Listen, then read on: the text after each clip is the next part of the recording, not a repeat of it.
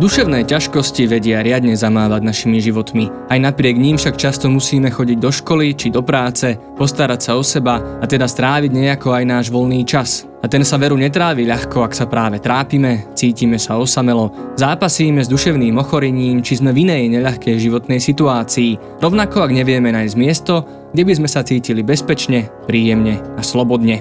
Odpoveďou výpečka je preto klub Machovisko, nový koncept neformálnej psychologickej pomoci pre mladých ľudí v krízových situáciách, v ktorom sa stretáva odbornosť, neformálnosť, pomoc, zážitok, záujem a rozvoj. Čo to teda presne je, ako machovisko funguje, koho v ňom stretnete a ako vám môže pomôcť. A čo je to káčko, čo znamená nízkoprach a ako to celé súvisí s linkami pomoci? O tom všetkom sa dnes budem rozprávať so psychológmi IPčka, jeho programovým riaditeľom Marekom Madrom a poradcom krízovej linky pomoci a interným supervízorom klubu Machovisko Tomášom Hríbikom. Počúvate hm, podcast internetovej linky dôvery ipčko.sk. Moje meno je Marek Franko. Tak ja ešte raz v našom podcaste vítam Mareka Madra. Marek, ahoj. Ahoj, príjemné počúvanie všetkým. A Tomáša Hrybika. Tomáš, vítaj. Ahojte všetkým. Tak poďme si rozobrať to, čo som v tom úvode čítal, vlastne, že tá situácia ľudí s, s duševnými ťažkosťami, s duševným ochorením, ľudí, ktorí zažívajú domáce násilie a rôzne iné vlastne situácie, s ktorými sa na nás obracajú, nie je len o tom, že majú túto situáciu, majú aj nejaký iný život, ktorý je nejakým spôsobom ovplyvnený veľakrát práve touto situáciou. Vedeli by ste z vašej skúsenosti opísať, ako vyzerá život, ak sa práve trápime alebo proste riešime niečo, čo nevieme zvládnuť, ako to ovplyvňuje naše možnosti, schopnosti. V podstate, ako si to hneď tak nazval, že sú to duševné ťažkosti, čiže asi taká najjednoduchšia odpoveď bude, že no, žije sa s tým ťažšie, keď sa niečo také objaví v živote. Možno to, čo mňa akože prvé napadlo, tak ľudia hľadajú ako keby nový spôsob, keď sa takáto nejaká ťažkosť objaví alebo znovu objaví, hľadajú znovu nejakú silu a spôsob, ako v takomto nadstavení nejako fungovať, ako si hľadať tie cestičky k tomu, čo ich môže udržať nejako nad vodou, s čím to môžu zvládnuť. A v tom lepšom prípade tú nejakú pomocnú ruku alebo nejakú tú podporu si dokážu nájsť a aspoň z toho, čo my máme, aké skúsenosti, tak v podstate s nami hľadajú nejakú tú úľavu, hľadajú nejaké to ak to tak môžem nadnesene povedať, to nejaké svetielko, tú nádej, že teda OK, niekedy to preznie, alebo ak to aj neodznie, tak sa s tým nejako naučím fungovať a stále budem vedieť robiť aj to, čo ma možno baví, čo ma nejako naplňa a neviem, toľko za mňa.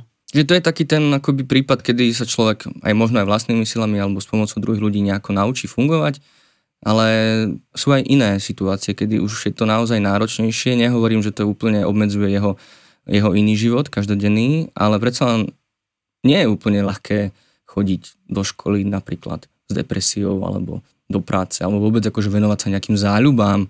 Marek, ako, dá sa ako keby vôbec, tak nazvem to plnohodnotne žiť, keď človek má naozaj takú tú ťažšie zvládnutelnú životnú situáciu? Keď si zlomíš nohu, tak v najbližších dňoch a týždňoch stále riešiš svoju zlomenú nohu.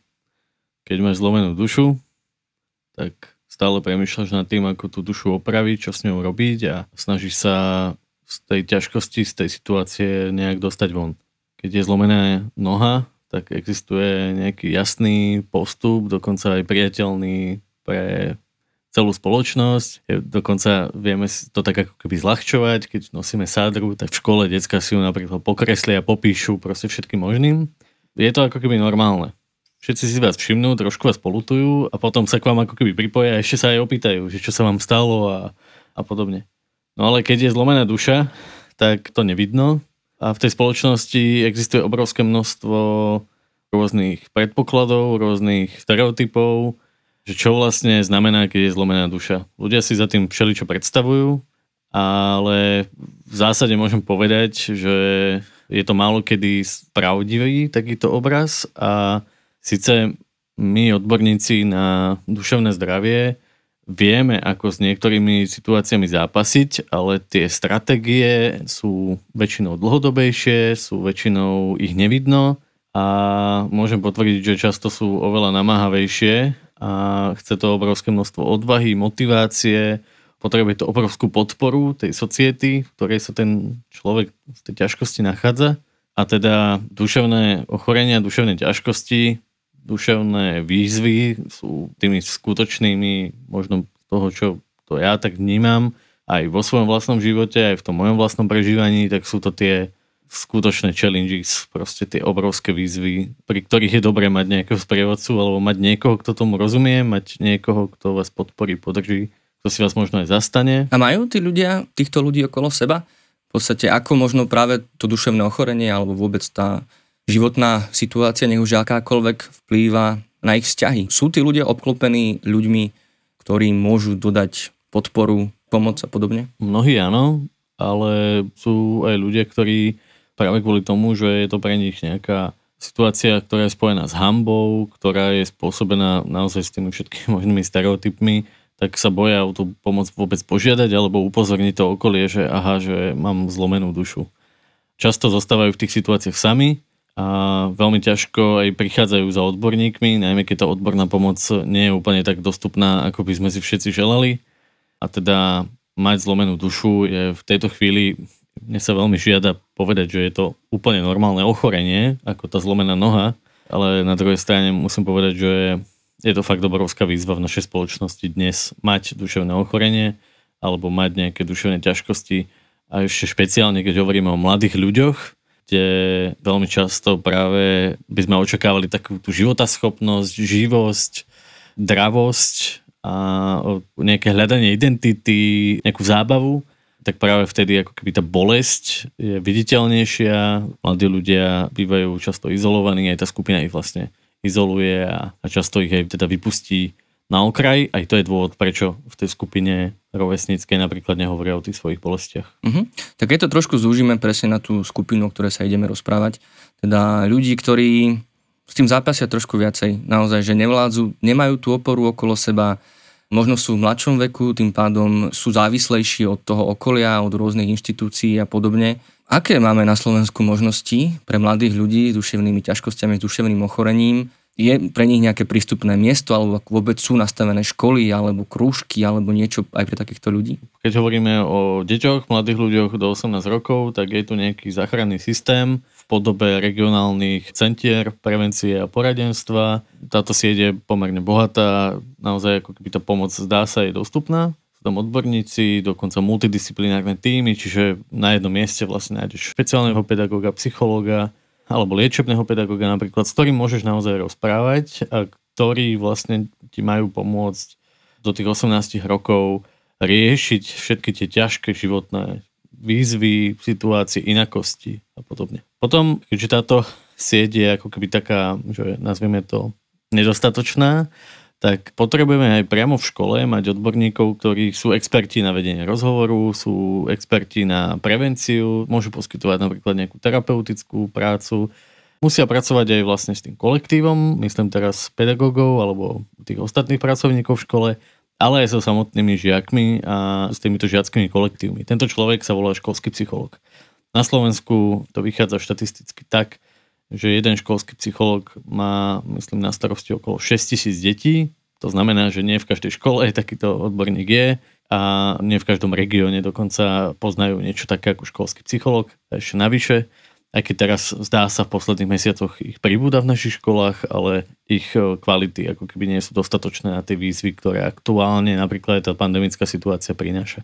Potom ďalej, no aj, aj jednu pomoc v týchto regionálnych centrách, známych ako CP, P, PAP, alebo školského psychologa, musíte mať súhlas rodiča, aby s vami mohol tento odborník pracovať. Alebo ten rodič je ten sprievodca pre to dieťa. Cez túto sieť napríklad prepadávajú deti, ktoré z rôznych dôvodov nechcú, aby ich rodičia vedeli o tom, čo sa v ich živote deje. Napríklad v takom citlivom období 12, 13, 14 rokov je pre mnohých z týchto mladých ľudí najdôležitejšia potreba práve tá potreba anonymity alebo diskrétnej pomoci. Často nechcú, aby rodičia vedeli o tých ich ťažkostiach, preto napríklad nevyhľadávajú túto pomoc. Ale závisí to aj od o, osobnosti tých odborníkov. No, už keď to teraz hovorím, tak sa to zdá veľmi také komplikované, neúplne ako keby jasné. Potom tu máme nejakú sieť pedopsychiatrov, to už potom hovoríme o nejakých lekároch, ktorí sa zameriavajú na pomoc deťom so psychickými poruchami. A môžeme hovoriť o tom, že tento počet týchto pedopsychiatrov je aktuálne že absolútne nedostatočný. Hovoríme len o pár jedincoch pedopsychiatrov a o pedopsychiatrických klinikách vôbec nemôžeme hovoriť ani, že by boli nejak e, rovnomerne regionálne dostatočne pokryté a podobne. Potom je tu obrovské množstvo neziskových organizácií, ktoré sa snažia mladým ľuďom s ťažkosťami rôzneho typu, s rôznymi životnými výzvami pomáhať a už mám pocit, že sa aj naši posluchači v tom strácajú, že, že čo to vlastne Hej. je. A presne o to intenzívnejšie sa v tom strácajú vlastne tí, ktorí tú pomoc vtedy najakutnejšie potrebujú.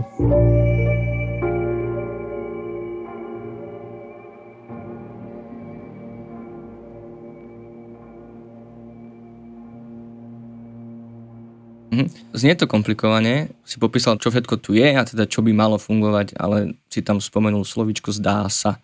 Čiže ono to možno funguje trošku inak. Tak teraz spojme možno ten úvod, tú životnú situáciu mladého človeka, ako rieši tú svoju situáciu, v ktorej je, keď presne odmietne kvôli tomu, že chce dostať v anonimite ísť do CPP, PAP alebo za školským psychológom, čo vtedy reálne robí? Možno na to sa mi ťažšie odpoveda iba kvôli tomu, že teda my vieme o tých ľuďoch, ktorým sa podarí nejakým spôsobom sa dostať k nám, k IPčku a ktorí si teda nájdu nejakú cestu, tam motivácia k tomu nejako dostať nejakú tú pomoc alebo niečo, čo by im prinieslo nejakú formu úlavy, tak je taká, že na nás nejakým spôsobom natrafia, odhodlajú sa zavolajú, napíšu, alebo teda ponovo môžu aj teda prísť osobne do toho klubu.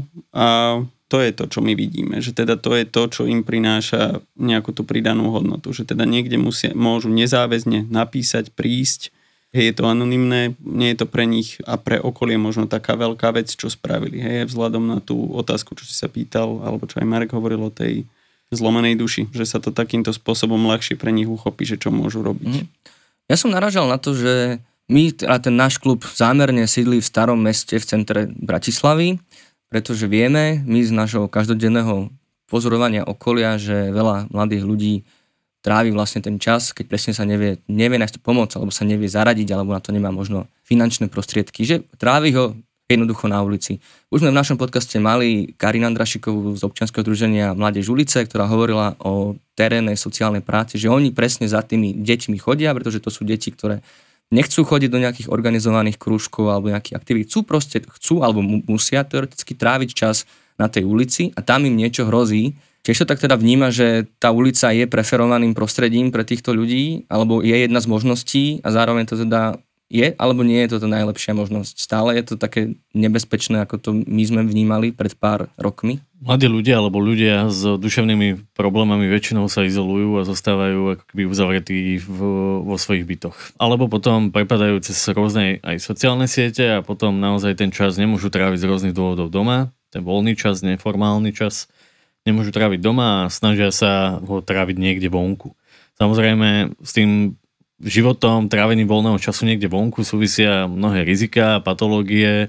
Je samozrejme oveľa lepšie, keď trávia čas nejakým atraktívnym spôsobom, ktorý je pre nich bezpečný, ale zároveň ich aj nejakým spôsobom rozvíja, ale akože aj tá nuda je dobrá, len len musí byť nejakým spôsobom ohraničená. Z našich skúseností mladí ľudia, ktorí sa dlhodobo trápia nejakým duševným ochorením, najmä hovoríme o nejakých psychiatrických pacientoch, tak veľmi často to ochorenie ich tak izoluje od toho svojho sveta, že vlastne stratia nejakú komunitu, stratia nejakú societu, stratia ľudí, za ktorými by napríklad chodili von. Pre mladých ľudí, napríklad vo veku stredoškolákov alebo vysokoškolákov je prirodzené chodiť v piatok, v sobotu za nejakou víkendovou zábavou, na nejakú diskotéku a podobne.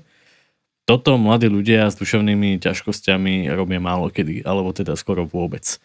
Práve kvôli tomu my sme sa rozhodli, že takýto kontaktný bod bude presne uprostred hlavného mesta, v mieste, ktoré bude vyzerať veľmi atraktívne, nebude so sebou niesť nejakú stigmu alebo nejakú, nebude tam nejaká tabula, že tuto chodia ľudia so psychickými problémami a zároveň to bude pre nich naozaj atraktívny priestor, kde budú môcť zažiť aj ten rast alebo bude to fakt výsada tam chodiť. Zdá sa z prvých dní tejto našej služby, že sa to podarilo, že tí mladí ľudia, ktorí boli izolovaní vo svojich bytoch, v tých svojich bolestiach duše, tak zrazu začali chodiť von To je obrovský krok, obrovská zmena v ich živote a aj to veľmi často tak oni sami hovoria, že naši doma mi hrozne fandia, lebo konečne som vyšla z tej svojej postele a, a išla som niekam a teraz hovorím, že ja chodím von. Čiže asi toto s tým súvisí ale tá ulica sa naozaj spája skôr s tými patológiami a my sa práve preto aj snažíme, aby tá pomoc bola čo najdostupnejšia a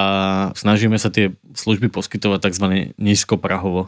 Čiže klásť čo najmenejšie prekážky preto, aby ste sa mohli dostať k nejakej pomoci. Čo to znamená v praxi? Lebo keď niekto povie nízkoprach, tak si ľudia buď predstavia, že malé dvere, alebo bezbariérový prístup. Akože nízkoprach je stále také dosť neznáme slovo. Skús to predstaviť bližšie. Nízkoprahové programy sú také služby, v zásade sociálne služby, ktoré ľuďom ponúkajú čo najmenej prekážok, čo najmenej bariér preto, aby sa mohli niekam v živote posunúť. Prakticky Napríklad sa nemusíte nikde registrovať, nemusíte hovoriť svoje meno tým pádom, čiže v zásade to môže byť aj úplne anonimná služba, vy prídete pod nejakou prezývkou a môžete dostať nejakú službu aj bez toho, aby ste sa niekde museli podpisovať alebo aby ste niekde, aby vás niekde evidovali v nejakom zozname. Vo všeobecnosti tieto nízkoprahové programy sa na Slovensku napríklad pre deti a mládež poskytujú v takých dvoch formách. Jedna tá forma je stacionárna, to znamená nejaké bezpečné miesto, kam prichádzate a nejako atraktívne môžete tráviť svoj čas, ale zároveň sú tam aj rôzne preventívne aktivity a rôzne intervenčné aktivity, to znamená, že tam je tá pomoc. A potom sú to terénne programy, to znamená to, že v zásade tí sociálni pracovníci alebo pracovníci tých nízkoprahových služieb prichádzajú priamo na tie miesta, kde sa nachádzajú ľudia s rôznymi, ohrození rôznymi patologickými javmi a oni sa snažia eliminovať, v zásade eliminovať tieto patologické javy. Mm-hmm. Ja nadviažem na náš minulý podcast s profesorkou Andreou Mandarasovou Geckovou, ktorá hovorila o takom jave tzv. prekontrolovanosti, že naozaj tie deti sú neustále pod dozorom, sú zaplavené rôznymi krúžkami a voľnočasovými aktivitami a teda nemajú ten osobný čas presne na to stretávať sa s rovesníkmi a podobne. Mne pri tom, čo si hovoril, napadlo, či vlastne aj tie bežné krúžky by nemali nahrádzať alebo splňať aj túto úlohu a vlastne či sa to tak deje alebo nie. Že oni sú tieto aktivity, nazvime to vysokoprahové, že naozaj sú tam tie bariéry, pre ktoré mladí ľudia s duševnými ťažkosťami nemôžu dostať práve toto naozaj pri keramike, pri športe a podobne. Najväčší problém vnímam v tom, že tie krúžky často sú poskytované v nejakom teda v nejakej for, formálnom prostredí, v nejakej formálnej službe, nejakej forme, ktorá je pre nich buď spojená priamo so školou, s učiteľmi a podobne. A toto neúplne, oni sú schopní vnímať ako neformálny priestor, ako neformálnu ponuku aktivít. Áno, mnohí to využívajú, mnohí sa z toho aj tešia, ale sú tu mladí ľudia, ktorí vyhľadávajú práve naopak. Na svoj voľný čas, na to, čo im dáva ten zmysel a chuť v tom živote, tak tie aktivity, ktoré sú bez kontroly dospelých a sú bez kontroly rodičov alebo učiteľov alebo trénerov. Čiže ten svoj voľný čas chcú tráviť úplne inak, naozaj bez tej kontroly.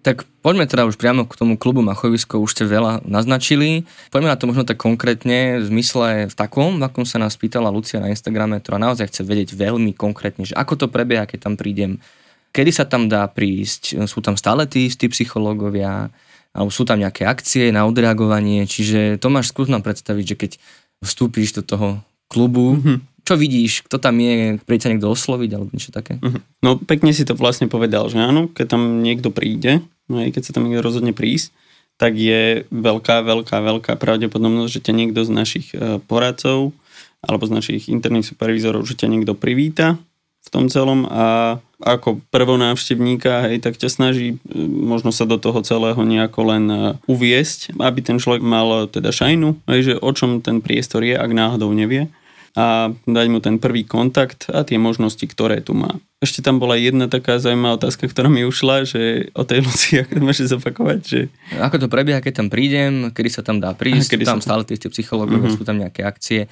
A skús nám ešte, ak, ak nezabudneš na toto, povedať, že ako to vyzerá vlastne, lebo zase opäť ďalší z takých metúcich pojmov je, že klub. Ja keď som povedal niekomu, že sme otvorili klub, tak v momente sa pýtal, či môže prísť na party. Tak uh-huh. v akom slova zmysle je ten náš klub klub? Klub je to v tom, že je to miesto, kde sa združujú v podstate ľudia a trávia tam, by som povedal, užitočný čas, to, čo sme spomenuli aj na začiatku, čo si aj ty spomenul v tom prehovore, že má to tie originálne atribúty toho nášho IPčka, toho machoviska, ale klub je to v tom, že áno, ide tam človek za nejakým príjemným, užitočným časom, ak by som to ja tak Taká spoločenská miestnosť alebo tam... klubovňa, tak by bolo lepšie slovo. Ja si to môžem doplniť kľudne, že náš klub Machovisko je v takých pivničných priestoroch, v podstate prídete ku vchodu a potom je tam taká tá prvá výzva, že ísť po schodoch smerom dole a sú tam v zásade dve také neformálne miestnosti. Tá prvá, to vás hneď možno tak prekvapí, z tých schodov zbadáte kalčeto.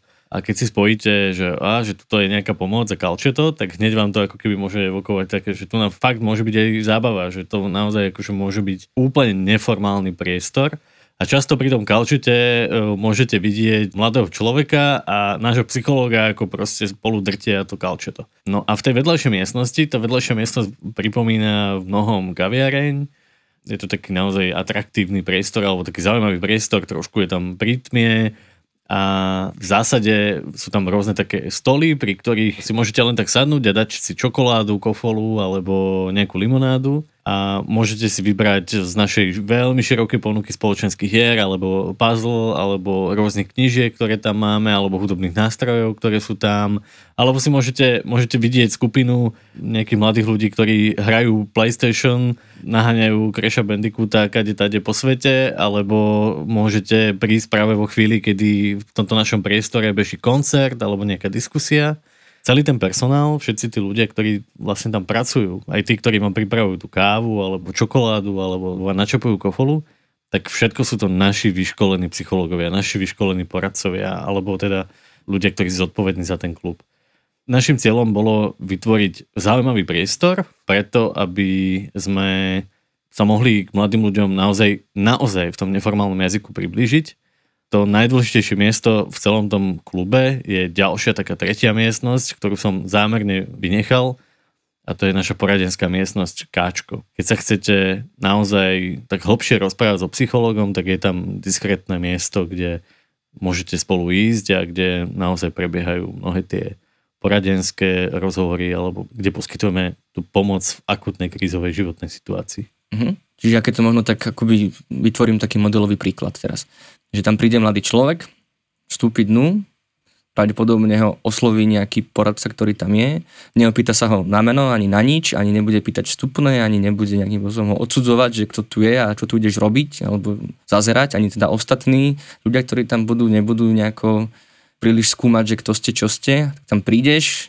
buď si niečo dáš, alebo si začneš nejakú aktivitu, alebo sa pripoješ do nejakej aktivity a proste tam len tak si. Môžeš tam len tak byť, áno môžem tam nerobiť aj nič, že naozaj tam budem sa hrať na telefóne alebo niečo také? Môžeš tam úplne v pohodičke len tak sedieť a ja ti teda garantujem, že jeden z tých našich poradcov, minimálne jeden, sa tam za tebou zastaví, či si náhodou niečo nedáš, alebo že či môže pre teba niečo urobiť, ale v zásade môžeš tam robiť naozaj čokoľvek. Je tam pravidelná ponuka nejakých aktivít, do ktorých sa ťa budú snažiť zapojiť, alebo budú ťa k tomu motivovať, ale je to naozaj na tom rešpekte voči tomu tvojmu rozhodnutiu, že či mm. máš chuť a, a náladu sa vôbec do niečoho zapájať. A teda, a keď nájdem odvahu alebo to vyplyne z toho rozhovoru s tým poradcom, tak môžem vlastne s ním face to face, s jedným človekom ísť do vedľajšej miestnosti tzv. káčka a rozprávať sa s ním o čomkoľvek. Preto, aby tento priestor fungoval, tak máme v tomto našom klube také pravidlá, ktoré vlastne nám všetkým zabezpečujú to, že môžeme naozaj byť bezpečí, že môžeme, tie pravidlá nám pomáhajú vytvoriť takú tú atmosféru bezpečia, nielen takého psychologického, ale naozaj toho fyzického pokiaľ niekto je schopný ako keby sa pridať k našim pravidlám, takého vzájomného rešpektu, úcty a napríklad to, že tam nemôžeš prísť opitý, alebo že nechceme, aby si tam bol opitý, alebo že nechceme, aby si tam fajčil napríklad a podobne, tak ak si schopný akceptovať tieto naše pravidlá, tak my budeme veľmi radi, keď tam eh, s nami budeš. V zásade tie pravidlá nie sú nejaké špeciálne náročné. Naozaj ich cieľom je, aby sme všetci boli bezpečí. Mm-hmm.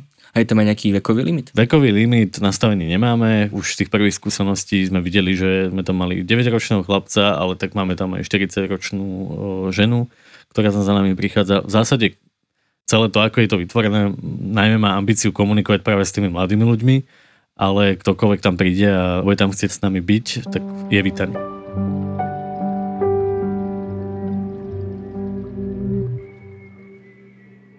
Teda už to je otvorené 3 týždne, ak sa nemýlim, takmer 3 týždne. Aké sú prvé skúsenosti, dojmy? Funguje to tak, ako ste si predstavovali, keď ste ten koncept vytvárali, keď ste to zariadzovali, alebo ste narazili na nejaké iné výzvy a problémy? Výzvy určite prišli, ale myslím si, že sme s tým celým, ako sa to nejako rozbehlo, ako sa to aj práve tento posledný týždeň začalo celé tak viac formovať a sme veľmi vlastne vďační za to, že tam teda chodia tí ľudia, že tam chodia opakovane ľudia, že tam chodia aj úplne noví ľudia, ktorí na nás narazili, dajme tomu úplne, že náhodou, ktorí išli okolo a ktorí na nás natrafili cez možno cez nejakú propagáciu toho nášho klubu. Vlastne s tým sme spokojní, že toto bezpečné nejaké prostredie a to nejaké široké spektrum tých aktivít, že si vlastne tých ľudí nejako získalo a že sa tam teda cítili naozaj bezpečne, a že tam mali tú motiváciu sa nejako vrátiť a využiť všetky tie nejaké služby, ktoré im ponúkame. To, čo to sprevádza vlastne každý deň, sú tie nejaké aktivity už so spomínanými spoločenskými hrami a to, čo ten klub prirodzene ponúka, či už to Kalčeto, či už to PlayStation. A tieto aktivity sa snažíme využívať nejako kreatívnejšie. Či už vo forme nejakého turnaju, hej, alebo nejakých, že si vyberieme nejakú hru a je, pracujeme s tým nejako vlastne tak zámernejšie v rámci toho dňa. A Popri tom, tak e, mali sme tam už vlastne aj koncerty, či už na otvorení, alebo počas už aj prevádzky klubu. Bola u nás Zuzka Smatanová, Katarína Máliková, ktoré vlastne prišli podľa mňa a aj dosť odvážne začali hovoriť o nejakých tých veciach, ktoré sa aj spájajú s tým machoviskom a vlastne vnímame ich ako fanúšičky tohto projektu, čo si dosť ceníme. A neviem, ešte čo by som také spomenul? Ja som si dal kvôli tomuto podcastu aj takú námahu, že som zrátal vlastne koľko tých individuálnych rozhovorov. Tých, kvôli ktorým naozaj to naše machovisko existuje, čiže v tom káčku, že koľko prebehlo, tak za tie 3 týždne to bolo 27 takých ako keby naozaj rozhovorov, ku ktorým by nedošlo zrejme, keby to machovisko neexistovalo. A pre mňa je to naozaj také, keď trošku môžem byť osobný, ale možno aj trošku patetický, tak ja keď sa tam idem pozrieť dovnútra, tak ma vždycky ohúri alebo prekvapí to, ako je vytvorený ten vizuál veľmi citlivo, že je to tam celé také zelené, že je tam veľa rastlín, najmä pri tom vstupe, že to vyzerá tak úplne až ohorujúco, že ako veľ, veľa toho života tam je. A potom, keď vchádzame ako keby dovnútra do tej pivnice, tak ja mám vždy také zimomriavky, keď tam vidím tých mladých ľudí, ktorí sú tam v nejakom tom rozhovore s tým našim poradcom niekedy sa tak pristavím a, a začnem to aj tak trošku ako keby počúvať, že o čom sa tak rozprávajú a oni síce hrajú často spoločenskú hru, alebo pri tej spoločenskej hre rozprávajú o, o tých hlbších veciach. Je to naozaj úžasné vidieť, ako napríklad vďaka tej spoločenskej hre sú schopní sa naštartovať, motivovať, ako tí naši poradcovia naozaj excelentne dokážu sa pripojiť k tým ľuďom a, a naozaj vytvoriť tú atmosféru toho bezpečia a, a zároveň to nie je vôbec smutné miesto. Práve naopak, je to, je to miesto, kde je veľmi veľa smiechu, napriek tomu, že tam naozaj v tom káčku počúvame aj o tej mnohej bolesti. Mm-hmm. Povedal si v tej odpovedi, že prebehli v káčku, alebo vôbec aj v celom machovisku rozhovory, ku ktorým by inak nedošlo my v našom podcaste akože celý čas hovoríme o tom, že tie deti sú neustále v online priestore a potrebujú mať aj takúto formu pomoci. A teraz vlastne hovorí, že pre niekoho ten online akoby nie je dostatočný, alebo nie je funkčný, alebo vlastne aká je tá hierarchia toho systému, že čo na seba nadvezuje, kedy je vhodná tá online forma pomoci a kedy naopak naozaj je nevyhnutný ten osobný kontakt. Myslím si, že my to ako keby tieto jednotlivé formy oddelujeme, snažíme sa tieto služby, alebo teda nejako oddeliť, aby to boli samostatné miesta, kde oni tú pomoc nejako nachádzajú. Áno, stretávame sa s tým, že či už tí ľudia využívajú možno viacej foriem pomoci a toto je nejaké doplnenie toho celého balíku, ktorý môžu dostať. A áno, pre niektorých je to, nemusí to byť zákonite, že najväčšia kríza, ale pre niektorých je áno, ten osobný kontakt a možno aj to spojenie tých aktivít, niečo, v čom sa prirodzene cítia viac doma a cez čo sa aj oni vedia možno viacej otvoriť, hej? Alebo potrebujú si to, vedia si to možno aj oni sami, aj pomocou tých našich poradcov, vedia si to tak e, ako keby spraviť tie kroky postupne k tomu, že príde potom k tej konverzácii. Ale najprv to môže byť čisto hra, najprv to môže byť presne to trávenie, nielen, že možno o samote s knižkou alebo s niečím, hej, v tom klube, možno s nápojom. To je to, čo vnímame, že to je ako keby priestor, kde naozaj nemusíš prísť vždy s tou ťažkosťou, keď sa tam objaví, mm-hmm. že môžeš tam ten deň straviť naozaj, ako to tebe aj prináleží. Môžeš tam naozaj straviť ten deň iba tou hrou, alebo že tam prídeš zahrať naozaj len to kalčet a môžeš odísť, môžeš tam byť úplne cel, počas celého toho dňa alebo na hodinu. A tí ľudia si tam vyberú vtedy, že kedy je možno pre nich ten moment, kedy sa teda rozhodnú otvoriť a to je to, čo možno na ostatných službách tak akože nemáme takúto možnosť. A preto sme to otvorili, preto to chceme aj nejako rozširovať ďalej. Od roku 2012 sa snažíme byť naozaj blízko tým mladým ľuďom prostredníctvom tých našich liniek pomoci, ale vždy vlastne sa zastavíme pri tom, že dobre, toto sú nejaké linky pomoci a toto má nejaké hranice, nejaké limity a že tí mladí ľudia potrebujú toho veľa viac. Napríklad potrebovali by sa napojiť na ten systém, o ktorom sme predtým hovorili ale často im ten systém vlastne nedovoluje, aby sa k nemu pripojili. Mm-hmm. Lebo nesplňajú tie predstavy, tie prahy, mm-hmm. tie pravidlá, ktoré sú vlastne nastavené. A tak často zostávajú v tých svojich ťažkostiach sami.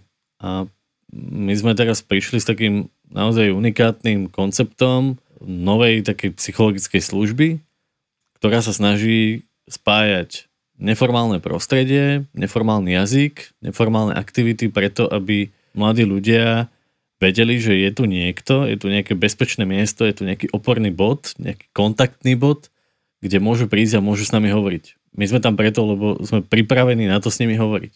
Chceme byť naozaj blízko. S mnohými vytvárame vzťah.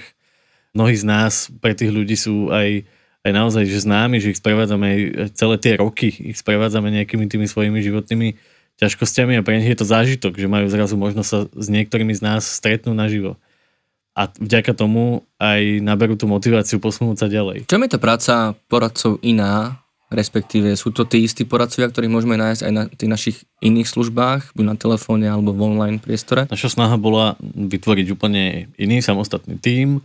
Aktuálne tvorí 10 poradcov, ktorí prešli jednak stážou na tých našich linkách pomoci, prešli dlhodobým výcvikom, ešte stále vlastne sa aj doškolujú, dovzdelávajú v rôznych oblastiach toho, že čo ten život v klube vlastne bude potrebovať ako tie výzvy a pracujú pod neustalou aj externou, aj internou teda supervíziou a najmä tí supervízori sú ako keby takí tí dlhoroční pracovníci v našej organizácii, ktorí majú naozaj skúsenosti s tou pomocou a s tým pomáhaním vlastne na denodennej báze z liniek pomoci.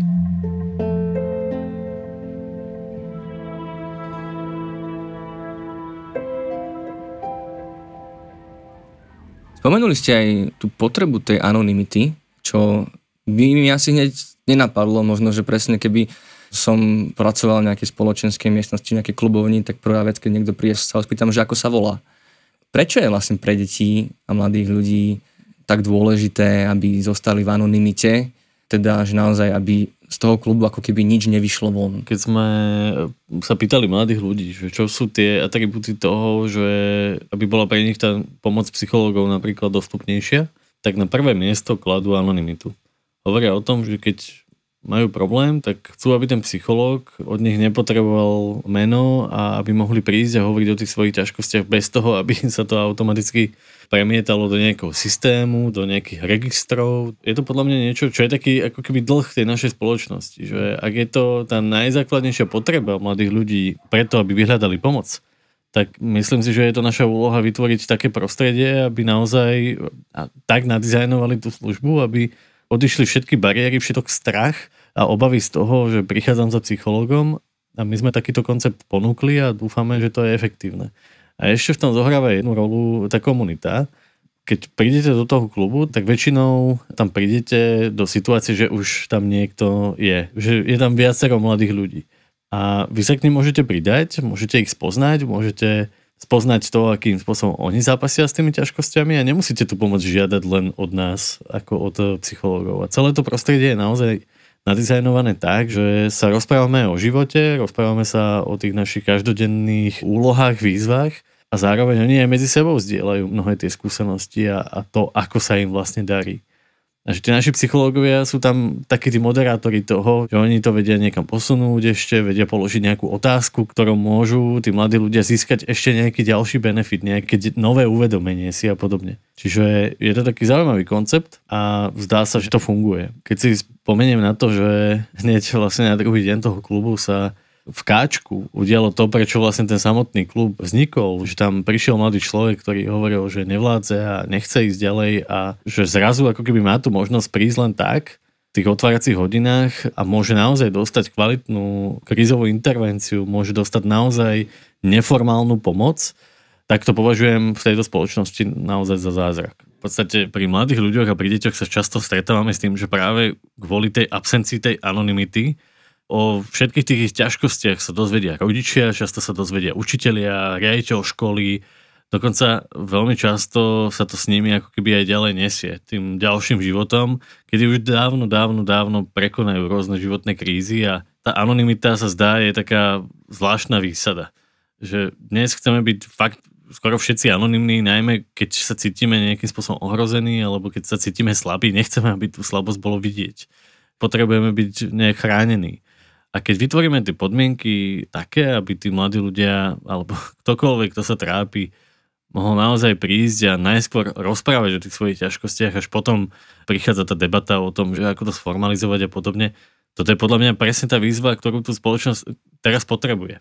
Priblížiť sa k ľuďom, k tej ľudskej bolesti, k tomu ľudskému trápeniu, dotknúť sa ho, možno ho nejakým spôsobom uzdraviť alebo liečiť až potom riešiť to, že kde a akým spôsobom sa to bude evidovať a kategorizovať, aby tu existovali nejaké štatistické dáta. Hm. A je to naozaj tak vlastne, že tá stopa zostáva niekde v systéme? Alebo ako v praxi sa prejavujú tie, táto predozorovanosť? Máš nejaký konkrétny príklad? Ja vnímam, že pre mladých ľudí a pre deti je veľkým ohrozením napríklad nejaká diagnostika a nazvanie nejakého ich problému nejakou diagnózou.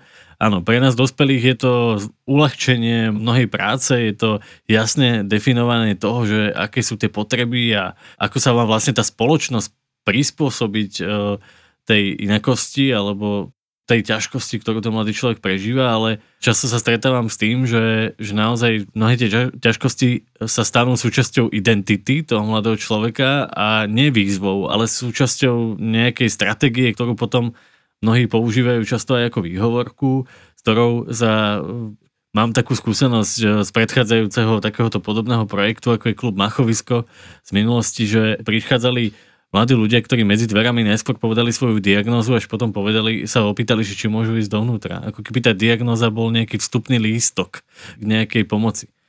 A my chceme viac vidieť toho človeka, ako tú diagnózu, ako nazývať tie problémy a ťažkosti chceme doplňať ten systém práve o tento rozmer. Nehovorím, možno to vyznieva veľmi kriticky, ale ja rozumiem aj tomu, že prečo existuje tá diagnostika, veď ja sám som absolvoval x semestrov napríklad klinickej psychológie alebo základov nejaké psychiatrie a podobne, ale na druhú stranu si myslím, že pre ten bežný život je oveľa dôležitejšie poznať tie stratégie, ako so svojimi výzvami zápasiť a bojovať, a že sa to dá. A že je normálne požiadať o pomoc, keď nevládzem a nemusím automaticky to mať napísané v papieroch. A často sa stáva, že práve to, že som v nejakom období napríklad nevládal, sa môže dostať v podobe nejakého nadpisu do mojich zdravotných záznamov. A má to aj nejaké limity? Respektíve nemali by sme si asi káčko miliť so psychoterapiou, že tam bude teraz človek chodiť pravidelne na rozhovor, že už má toho svojho psychoterapeuta. Toto asi bude inak. Káčko ako súčasť klubu, to srdce, ako tá pointa celého toho klubu, má slúžiť najmä na také krízové situácie alebo na takú naozaj že stabilizáciu a takú pomoc, podporu, motiváciu v tom živote. Určite nenahrádza psychoterapiu a práve veľmi často je obsahom tých rozhovorov to, že by mali alebo mohli navštíviť aj nejakého psychoterapeuta a my sa snažíme tých mladých ľudí motivovať, aby využívali nejakú tú pomoc v tom systéme my sa stále vnímame ako nejaká alternatíva, ako nejaká ďalšia príležitosť, ako doplnok e, tej veľkej mozaiky a mm, vieme, že najmä keď ten mladý človek len sa učí napríklad pomenovať, čo sa mu to vlastne deje, čo to vlastne prežíva, ako narábať so nejakým sklamaním, alebo s nejakou zradou, alebo ako narábať s nejakou stratou, ktorá sa práve deje v jeho živote, tak my chceme, aby tá prvá pomoc naozaj bola čo najdostupnejšia a tá ďalšia pomoc už je prirodzene ako keby nastavený ten prach trošku vyššie a podľa mňa je to v poriadku.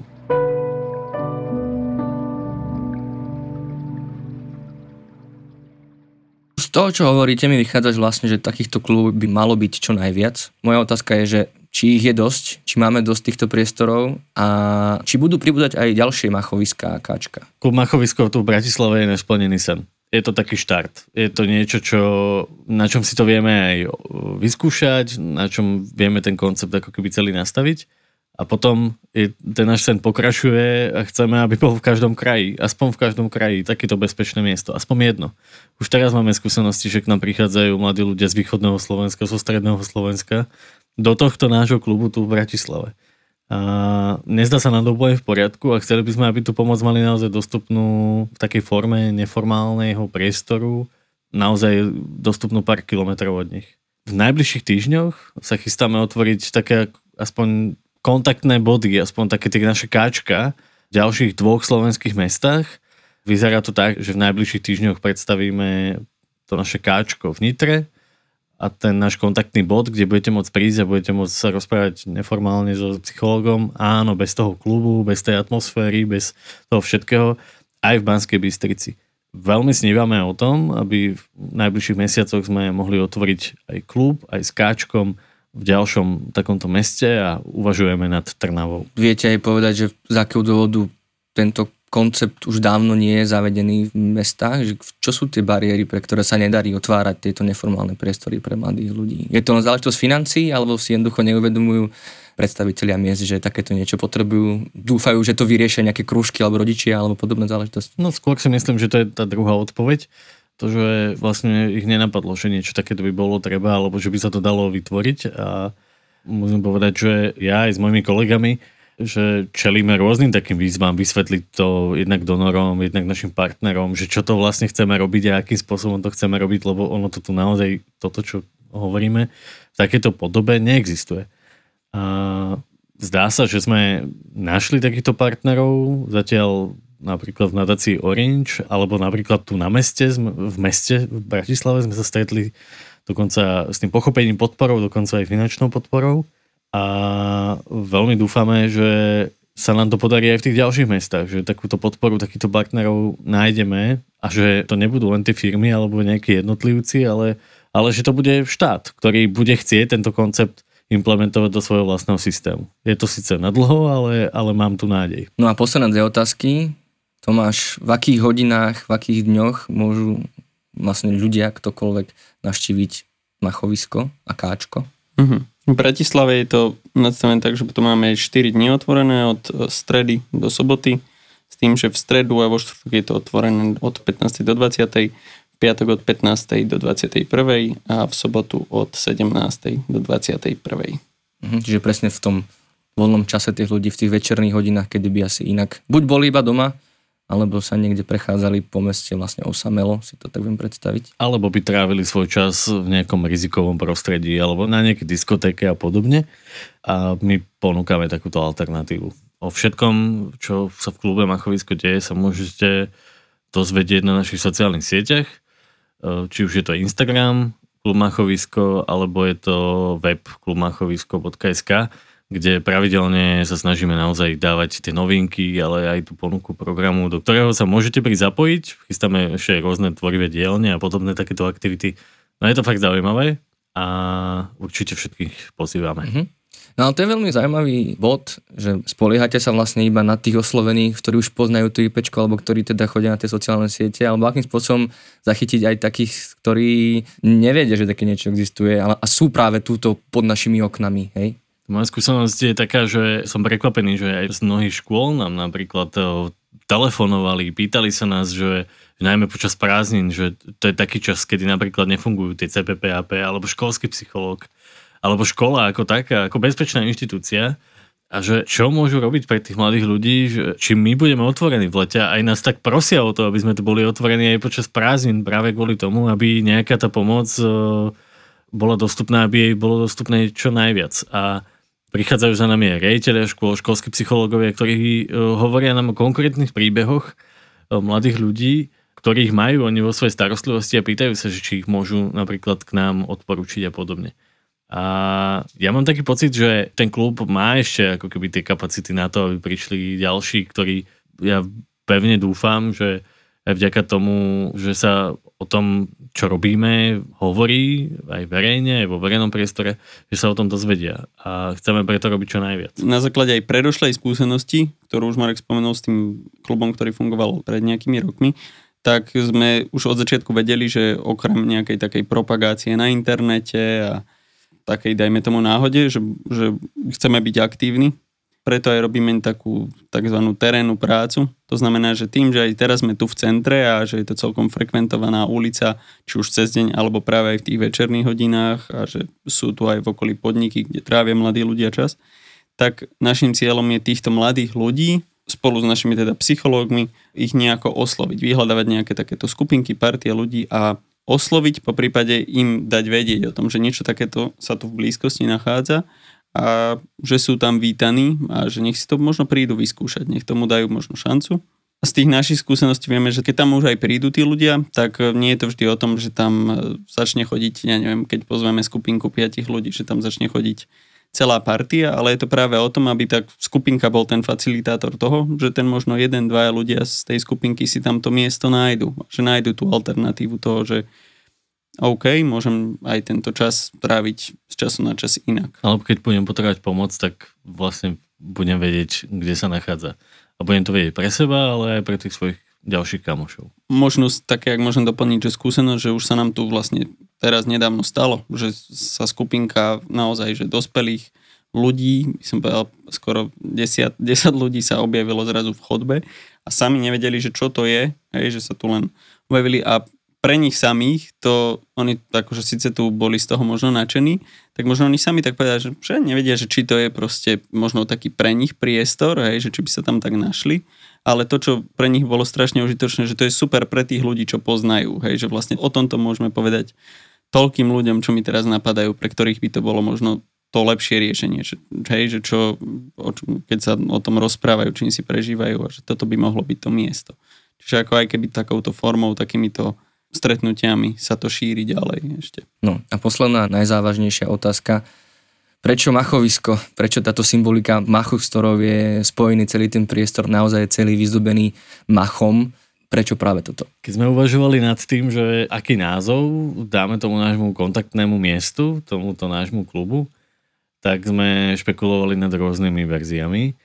Nakoniec raz som sa ocitol v lese a ja chodím napríklad do lesa vtedy, keď fakt potrebujem vypnúť, keď potrebujem načerpať novú energiu. A len tak mi padli oči na mach a hovorím si, že to je také obyčajné ten mach. Ale zároveň som začal tak vnímať, že, že počkaj, počkaj, ale že ten mach ukazuje smer. Že keď sa tu stratím, tak predsa mach rastie smerom na sever, tak viem, ktorou cestou, keď budem nasledovať machy, tak zjednodušenie alebo tak rozprávkou, sa jednoducho dostanem von z toho lesa.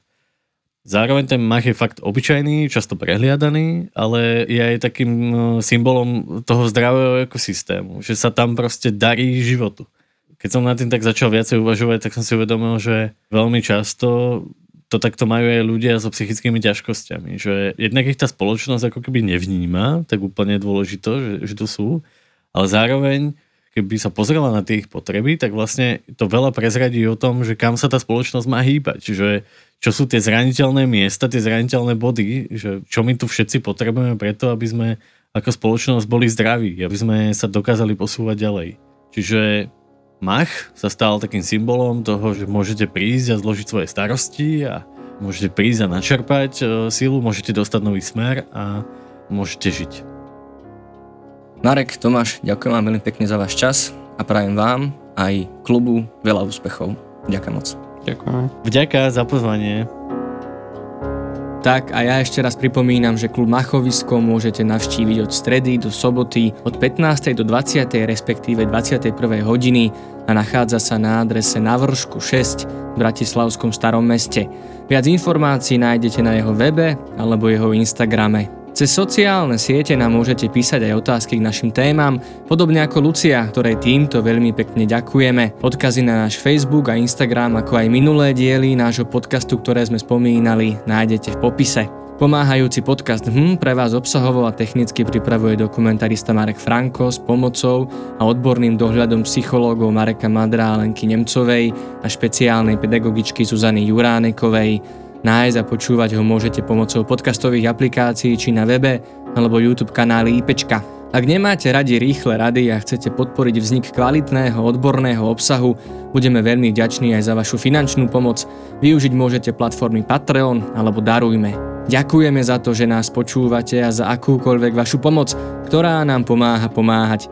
Teším sa na vás pri ďalšom dieli a dovtedy nezostávajte sami.